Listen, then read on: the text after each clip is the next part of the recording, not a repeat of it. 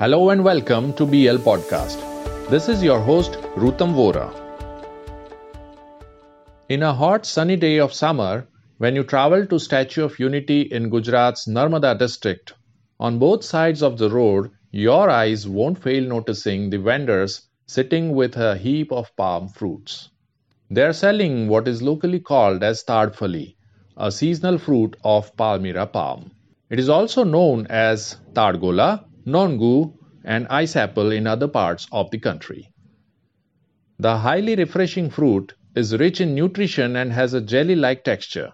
No wonder it catches the fancy of the visitors who would be tempted to take a quick, cool break from the tiring summer journey. It is hence the traveler's delight, but it is also the cash king for the tribals of this region during the summer time. Hitendra Vasava is a tribal farmer from Ranipara village in the Nandod taluka of the district. He claims to be making at least 1000 rupees a day by selling these tadfali to the tourists and travelers. He finds these two months of summer, April and May, which is the season for the tadfali fruits, a time to cash in.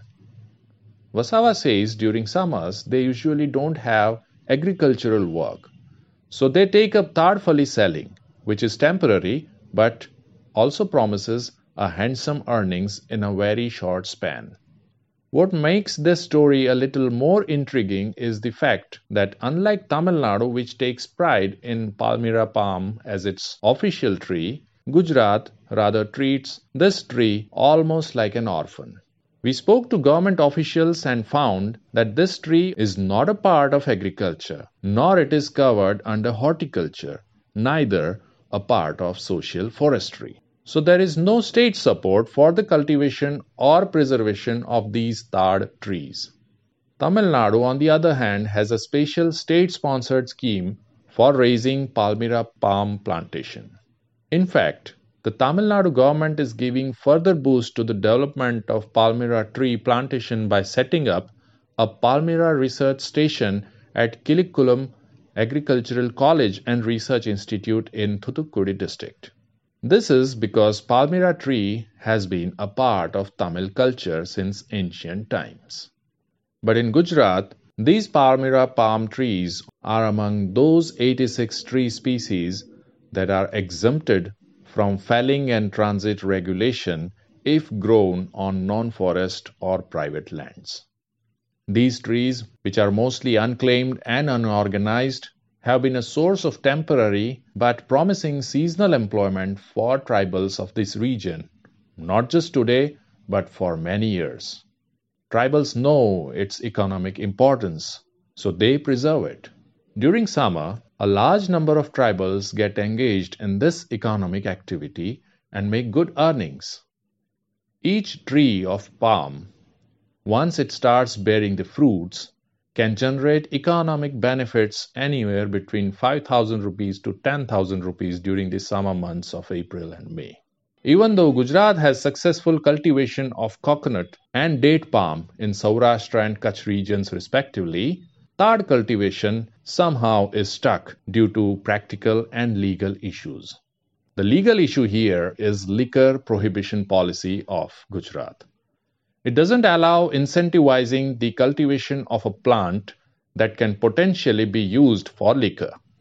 A senior government official tells us that the development of Palmyra tree plantation is not encouraged because the restrictive prohibition law enforced in the state of Gujarat. Besides tadfali, the other product of tad tree is the highly perishable natural beverage called neera. It is advisable to consume nira earlier in the day because as the day progresses, it starts getting sour and fermented. Eventually, it converts into toddy or toddy or palm wine as we call it, which is banned in Gujarat. Because of the prohibition, proposals regarding incentivizing tad plantation are normally turned down. There are benefits of palm trees, but there is also and adverse impact. If tadfali can be considered as the sole product, there is definitely an economic potential for tribal farmers to make good earnings. It is learned that Khadi and Village Industries Commission, which is KVIC, is said to be providing marketing support for palm related products such as Tadgur and Nira under strict regulations. But overall, it is difficult for the authorities to enforce the law and parallelly encourage its cultivation too. The other issue is of package of practice. Unlike different horticulture or agricultural crops such as mango, sapota, and banana cultivation, the tad plantation doesn't have a package of practice. A package of practice is a protocol which has a standardized scientific process of cultivation with a view to increase the output. These include selection of plant or seed, sowing methods, maintenance and harvesting of the crop. All these are absent in the tar tree cultivation. Tar just grows like this.